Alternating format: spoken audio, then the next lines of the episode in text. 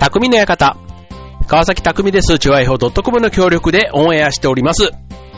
はい。えーおかげさまで私、今週で、えー、なんと、48歳の誕生日を迎えましたということでね、ありがとうございます。はい、えー、今年はね、年男ということでね、まあ、年明け早々から、まあ、イノシシ年のね、えー、私は、はい、ついにというか、ね、次の年男の時にはなんと還暦を迎えてしまうというね、もうなんか、もう、怖いね。こう、あっという間の、あんまりね、年男っていうのを、これまでね、節目で言えば、まあ、12歳、24歳、36歳ということであるわけですけども、正直ね、36の年男の時とかね、あんまりこう、気にしないまんま、なんかこう、怒涛のように駆け抜けたって言ったら変ですけど、なんか気にもしなかったなーって感じなんですけど、なんかね、今年のね、この48歳っていうね、年男のところはね、まあ、去年ね、僕はあの、早生まれなんで、この3月がちょうど誕生日で、えーっていうことだったんですけども、まあ、同い年の人っていうのは、まあ、犬年ね、まあ、去年が年男ということで、まあ、同じような話を少しね、こう、たまに同窓会じゃないですけど、会うとなるわけですね。で、まあ、お互いね、まあ、みんな、当然同級生、同学年ですから、みんな同じ年なわけなんですけども、ああ、もう、なんか久しぶりにね、こう、やっぱり40代後半になってくると結構同窓会みたいなものがちょこちょこ増えたりしてですね。はい。まあ、よくね、これぐらいの年齢からね、えっ、と、自分の病気の話とか介護の話とか、そんなんばっかりになるっていう話はありましたけども、まあ、まだね、そこまで僕のっていうか、周りはそうでもないかなとは思いつつ、ただやっぱりね、多少ガタが来てるっていうところはね、一つや二つ、まああとは太っただ、ハゲただ、なんだとかね、まあそういうのも含めればね、病気ではないですけども、見た目の変化みたいなところはね、少なからずあるわけですよ。だから、まあ昔とね、何も変わらないね、なんていうのはね、それはそれで、ちょっとね、特別なんか自分でやってる人はまあ別ですけども、特にね、意識はしていないものの、なんか老化というかね、なんかがゆっくりだったら結果的には嬉しいななんて思ったりするわけですけども、はい、まあそんなこんなでね、なんかこう、懐かしいものっていうかその、まあ、懐かしい場面機会？ね、そういう同窓会もそうなんですけども、なんかそういうね、思い出のもの、ね、例えばあとは、そういう学校のね、昔の懐かしいものももちろんなんですけども、まあ、劇団がね、今年20周年を迎えるということで、劇団もね、そう考えれば20年歴史があるということなので、まあ、20年前のね、映像とか写真とかを見たりすると、ああ、またね、それぞれが若い。まあ、自分ももちろん若いんですけども、人の若さがより際立って見えるっていうんですかね。はい。まあ、そんなのもあったり、ね、思い出、ね、結構、あのー改めて振り返ってみると、ああ、自分ってこんなんだったんだなとかね、あとはね、今度ね、うちあの、家族で、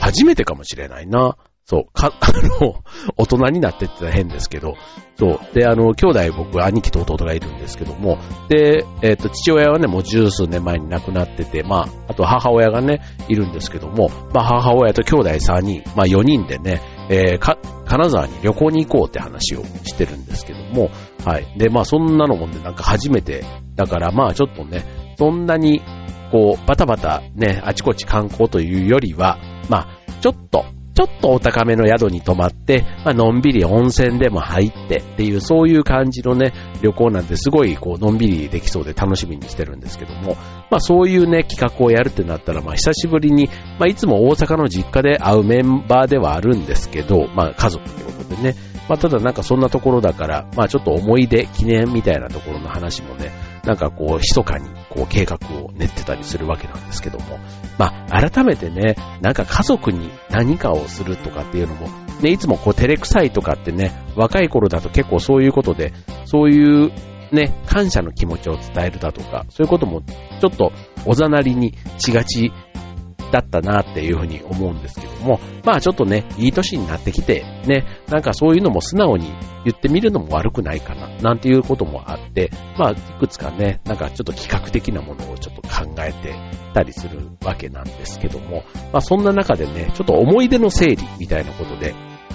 えー、実はやっているわけです。はい。で、そうするとね、まあ、思い出って言ってもね、あんまりなんかこう、しんみりくるやつではなくって、まあなんかみんなでワイワイ話すね、まあネタになればなぁなんていうことで、昔の写真とかもね、こう整理したりだとか、あとはそのアルバムのね、えー、中にある写真とかっていうのもなかなかね、普段実は子供の頃の写真とか見る機会がなかったりするので、まあそういうのもね、ちょっとデジタル化する。と、なんか普段からもね、まあたまにですけども見る機会につながっていいなぁなんて思って、なんかそんなこともね、ちょっと兄弟で連絡し合いながらやってたりするわけなんですけども。はい、ということでね、今日は、うんと、思い出作りテーマにお送りしてみたいと思います。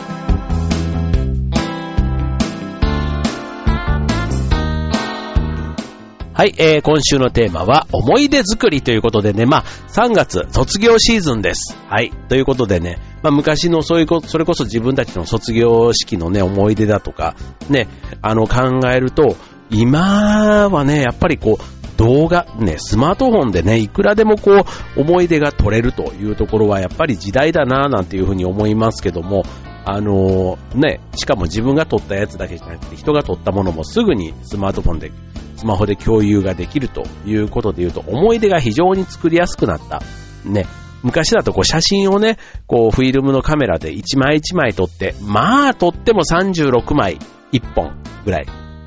だから1枚1枚がね、結構、あの、写真としても貴重だったなぁなんていうふうにも思うわけですけども、はい。まあそんなね、思い出が今はある意味記録として残しやすい。で、しかもいろんな加工ができたりとかっていうことあとは動画なんかもね、すぐ撮れて、あと編集ができたりとかっていうことで、もうそれこそね、もう、こう、なんちゅうの、なんとか映えじゃないですけども、非常にこう、思い出作りっていうことで言うと、今のね、この、電子機器類はすごい発展してるなぁなんて改めて思うわけなんですけども、まあそんな中でね、まあ思い出の一つ、まあ例えば卒業アルバムとかね、ああいったものなんかはなんか、いつの時代もね、すごくこう思い出、今の思い出っていうのももちろん大事なんですけども、後々に振り返った時にもね、なんかその一枚って結構ね、あのー、そんなに頻繁に見るもんじゃないかもしれませんけども、5年後、10年後、20年後、30年後ぐらいで振り返る時に、まあ、ね、その時のこう充実してた日々を思い出したりとか、あとは人生の中でね、この時代は素敵だったなとかね、そういったことが振り返られるという意味では思い出って結構大事なんだ、大事かなっていうふうに改めて思うわけなんですけども、あの、月並みですけども、ね、時が過ぎるのは、まあ、とにかく早いと。いうことで、あとは、ま、年がね、年齢を重ねれば重ねるほど、毎日もあっという間に過ぎていくように感じるということで、えー、まあ、後になって考えてみると、あ、の時ね、なんでもっと思い出を作っておかなかったんだろうなって、なんていう、そんな時代もね、えー、振り返ってみるとある気がします。例えば僕なんか大学の頃とかね、あとは、まあ、高校も中学もそうかな。で、中学も高校もそれぞれ楽しかったんですけども、あんまり写真がね、残ってないかな。えっていうか、あの、どこにあるのかも今となってはちょっとね、あの、あまり思い出せなかったりするんですけども、はい。まあそんなね、えー、思い出作り、ね、あの時代は目いっぱい楽しんだな、あんなこともしたな、あの時は楽しかったな、とかね、そういったことをね、えー、言えるような、ね、そんな思い出、ね、きっと人生を豊かにしてくれるんじゃないかなと思います。はい。ということで、思い出は大切な宝物ということで、えー、まあいろんなね、人生あるわけなんですけども、まあ、人生のね、思い出、うん、どんなのが皆さんありますかね？まあ、例えば、うん、うん、なんか夏にね、川に行ってスイカを食べたとか、虫取りをしたとかね、まあそんなもあるでしょうし、あとは旅行に行った思い出、ね、それが親だったり、えー、彼女だったり、あとは友達だったり、ね、いろんなその旅行の行き先ももちろんですし、誰と行ったかっていうのもね、いろんな思い出になってると思います。で、もちろんね、楽しいこともあれば、そうじゃないことも思い出にあるな、ね、あると思う、思いますし、例えばね、えー、喧嘩したこともそうでしょうし、なんか事故に遭っちゃったとかね。まあいろんなあの、あと人生の中で言うと挫折した経験なんていうのもね、結構思い出として残っていることあるんじゃないかななんて思いますけども、まあ思い出はね、たただね、一つ一つはすごく人生のね、えー、糧になっていると考えたら、まあその思い出もね、今となってはね、自分を作り上げる上では、なくてはならない出来事だったって考えると、それがね、まあ思い出したくもない思い出っていうのももちろんあるわけですけども、はい。まあそういうね、えー、思い出作りっていうのは、まあ良くも悪くもっていうかね、えー、っと、長い目で見ればね、とても大事だというふうに思うわけです。はい。ということで、えっ、と、改めて思い出作り、ね、えー、どんなことをしていけばいいのかというところを、えー、今日ご紹介したいと思うんですけども、はい。まあ、思い出をね、作るっていうのもなんかちょっとね、あざとい感じはしますけども、まあ、ただね、えっ、と、楽しい思い出がいっぱい、やっぱりある方が人生豊かな気がするんですよね。なんか、何も記憶の、ま、ないまんま時だけが過ぎちゃったっていうと、なんかあまりにも寂しいじゃないですか。はい。なので、えー、思い出作りのためのポイントということで今日ご紹介していきます。まず一つ目、えー、誘いは積極的に乗る。まあこれ、他力本願ですね。はい、えー、誘いが来たら、誘いが来たら、とり、とりあえず乗ることですと。めんどくさいとかね、あんまり興味がないっていう、ね、そういった誘いもあるかもしれませんけども、ただ意外と、あの、気の進まない誘いでも、行ってみたらすごく楽しかった。ね、自分が思っていたよりもいっぱい刺激を受けたっていうことって意外とあると思うんですよね。はい。だから、えっと、その日がね、行ってみないとどんなものになるのか、どんな出会いがあるのかっていうのもね、結構、あの、自分が思っているのと現実が違っていたりする。ね、それは誰にもわからないということで言うと、あの、あんまり決めつけてね、消極的になってしまう、ね、絶対つまらないとか楽しくないとかって決めつけてしまうよりは、誘いにはとにかく乗る。ね、えー、その姿勢結構ポジティブな姿勢というか積極的な姿勢ということで、とてもこれね、大事かなと思いますね。はい。で、そうするとね、自分では考えもつかなかったり、えっ、ー、と、自分では絶対行かないやろ行かないような場所に連れてってもらえたりすると、あの、自分だけではできなかった体験ができるということですね。であとはね、誘いを断ってばっかりいるとね、結局、あの、その後は誰からも誘われなくなってしまうので、まあ、あの、誘いには積極的に人数合わせでもいいからね、なんかあいつ呼んでみよっかっていううちにね、なんかいろいろ顔出してみるっていうのはとても大事かなと思います。はい。えー、続いて、えー、あ、もともと、えー、あ続いて二つ目、えー、アクティブになる。もともとアクティブな人は自分からいろんなことに挑戦したり、自分から行動できる人が多いということで、まあ、受け身の人よりもいろんな経験を積んでいたり、あとは友達が多かったりします。例えば自分から計画をする。えー、自分から人を誘う。というのには慣れてないという人も多いかもしれないけども、いつも他人からの誘いを待っているだけ、自分から行動しないという人は、時間があっても思い出に残るような経験が実はあまりできないということなんですね。はい。まあ恋愛もそうなんですけど、例えば受け身の人は成功率が低いと。ね。いつも積極的な人はいつも恋人がいるということで、まあやっぱり積極性とか自分で行動できる力っていうのはとても大事ということですね。はい。まあ、あの、自分からね、なんかこう踏み出すっていうね、自分からっていうそのアクティブさがとても大事ということです。続いて3つ目。知らない世界を知るということです。先の2つにもちょっと共通するんですけども、えー、自分が全く知らない世界に飛び込むというのはね、結構勇気がいることです。で、ただ、その勇気がなくて、いつまで経っても自分の知っている世界でしか動けないと、やっぱり世界が狭くなってしまうということなんですね。はい。えー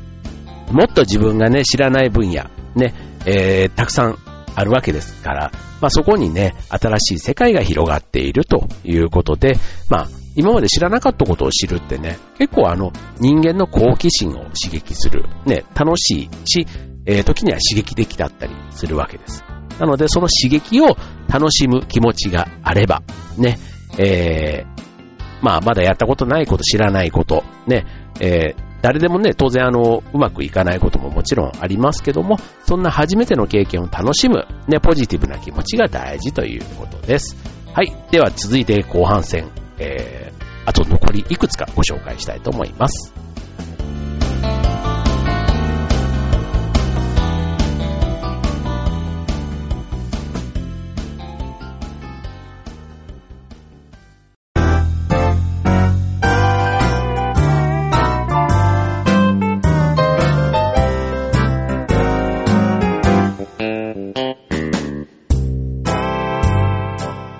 はい、えー、今週の匠の館テーマは思い出作りということでね、はい、えー、ちょっと変わったテーマですけども、はい、えー、思い出作りのポイントということで、えー、続いては、えー、お金を惜しまず使う。うん、これね、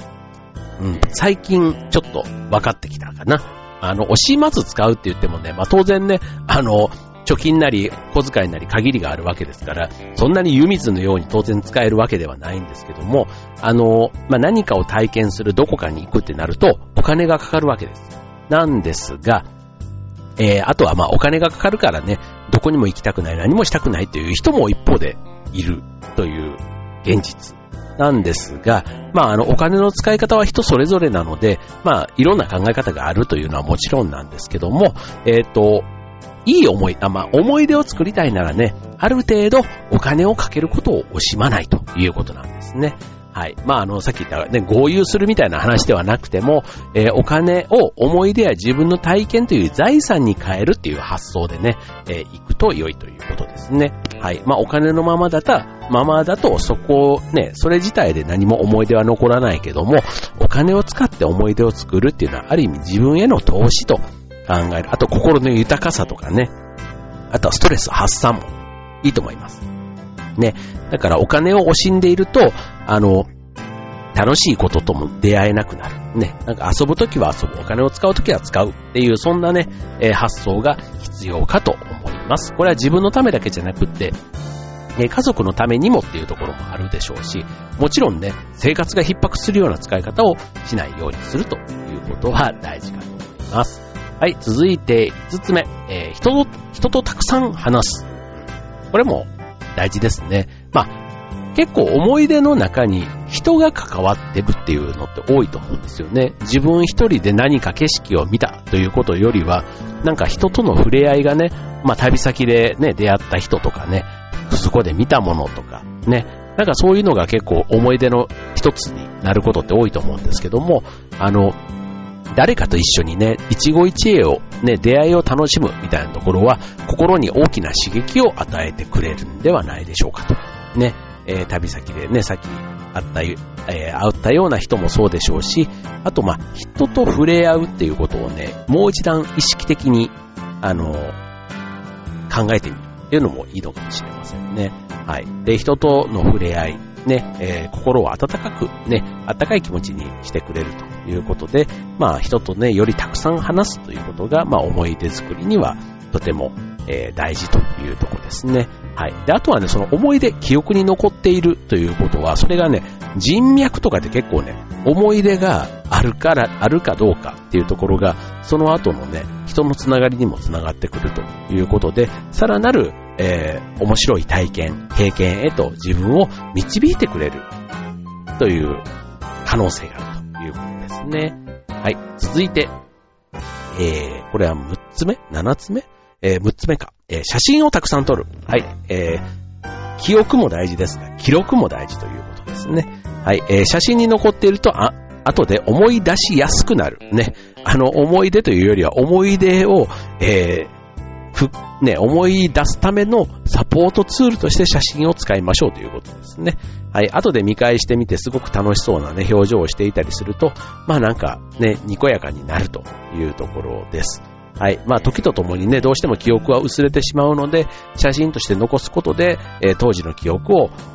思い出せるでしょうということですね。はい。えー、それから、アルバムや動画を作る。ね。写真を撮ったらそれをアルバムにする思い出に残すのにもとても大事ということで、まあ、作ること自体は結構ね、面倒な、えー、風に思う人もいるかもしれませんけども、一方で、そういうの、作業自体がね、嫌じゃない人にとってみたら、アルバム作り自体がね、その時の体験や様子などを、あの、思い出す瞬間にもなると。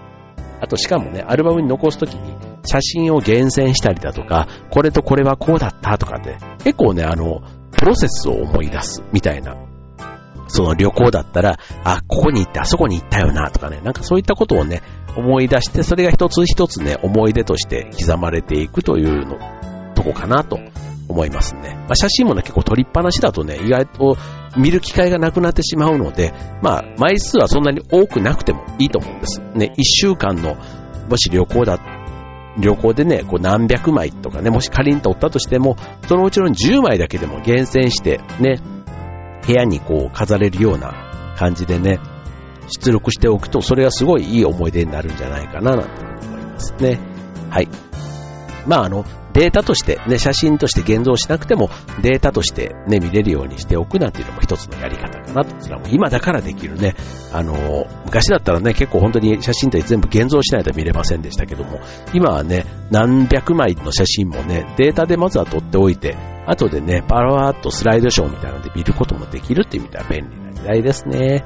はい。で、えー、最後、えー、お、お土産や記念品を買うということですね。はい。思い出作り。ね、例えばお土産を買うっていうのはね、思い出をちゃんと家まで持って帰るためのね、また家に帰ってもその時の思い出をね、思い出す。ね、ハワイでマカデミアナッツの何かを買うって言ってもね、ハワイで買って、それを日本でまた食べたら、あ、ハワイではこうだったよな、みたいな風にね、えー、記憶は形として残せないけども、写真やお土産、記念品は形として残るので、えー、後になってもすごくいい思い出になる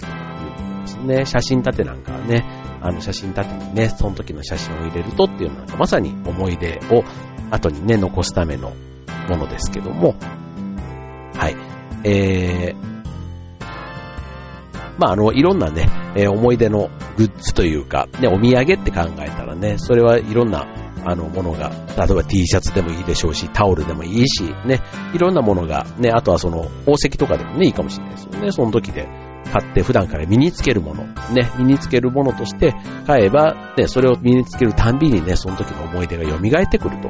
いうとこでしょうし、あとはね、なんかイベントとかね、そういったとこに行ってる記念品とかでもいいでしょうし、ね、そんなね、えー、思い出作りのためのもの。ね、今だーっとあげましたけども、結構やっぱりね、あの、めんどくさがらないというのが結構大事なのかなというふうに思いますね。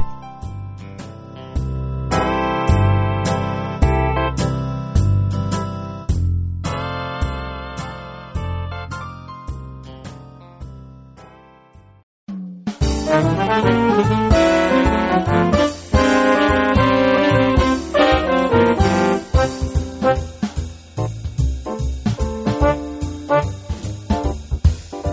い、えー、今週の匠の館は、えー、思い出作りということで、えー、お送りいたしました。ね、振り返ってみれば、ね、あのー、自分の思い出ももちろんそうなんですけど、こう人のね、なんか思い出のやつとかを見て、あの、た、まに、あ、いいな、うま、羨ましいなって、あの、すんごい充実しては、なんかこんなにキラキラしてる写真とかね、たまにこう、あの、まあ、思い出というか、あの、あれですか、Facebook だとか SNS とかでね、こうアップされてる写真とかね、見たりすると、やっぱりキラキラしてる写真って多かったりするじゃないですか。で、あの、まあ、いいなと思ったやつはいいねとか押したりするんですけども、ね、ああいうのも一つ思い出のを残すツールとしては、ね、SNS、ね、Facebook しかり、あの、ブログしかり、Instagram しかりですけども、はい。まあそういうのはね、なんか、本当にもう、これから5年、10年、15年、もうネットに出ればね、永遠に見れるんですかね。ね、見れるような気もしますけども、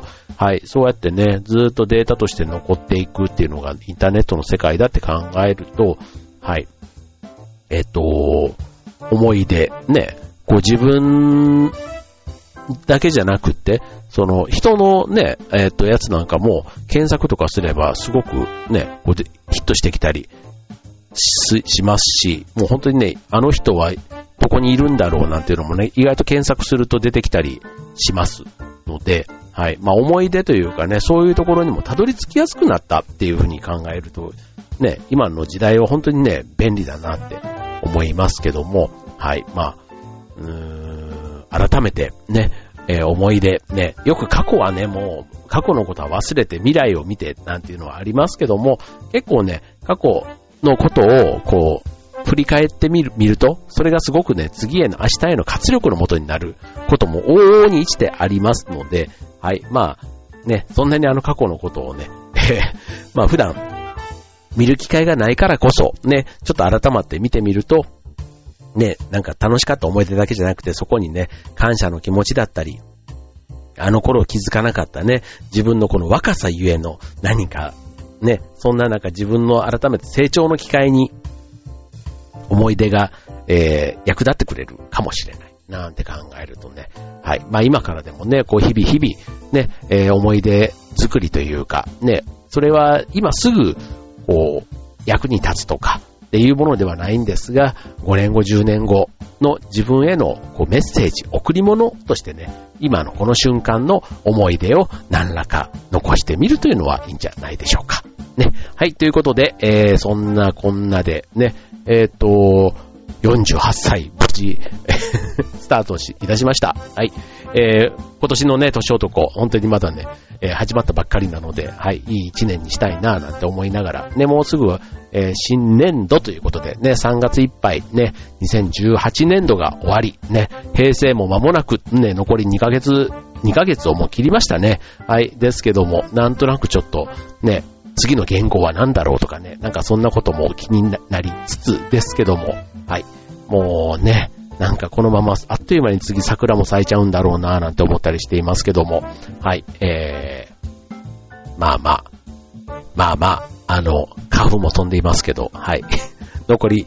元気に過ごしたいと思います。はい。ということで、えー、匠の館ここまで。バイバーイ。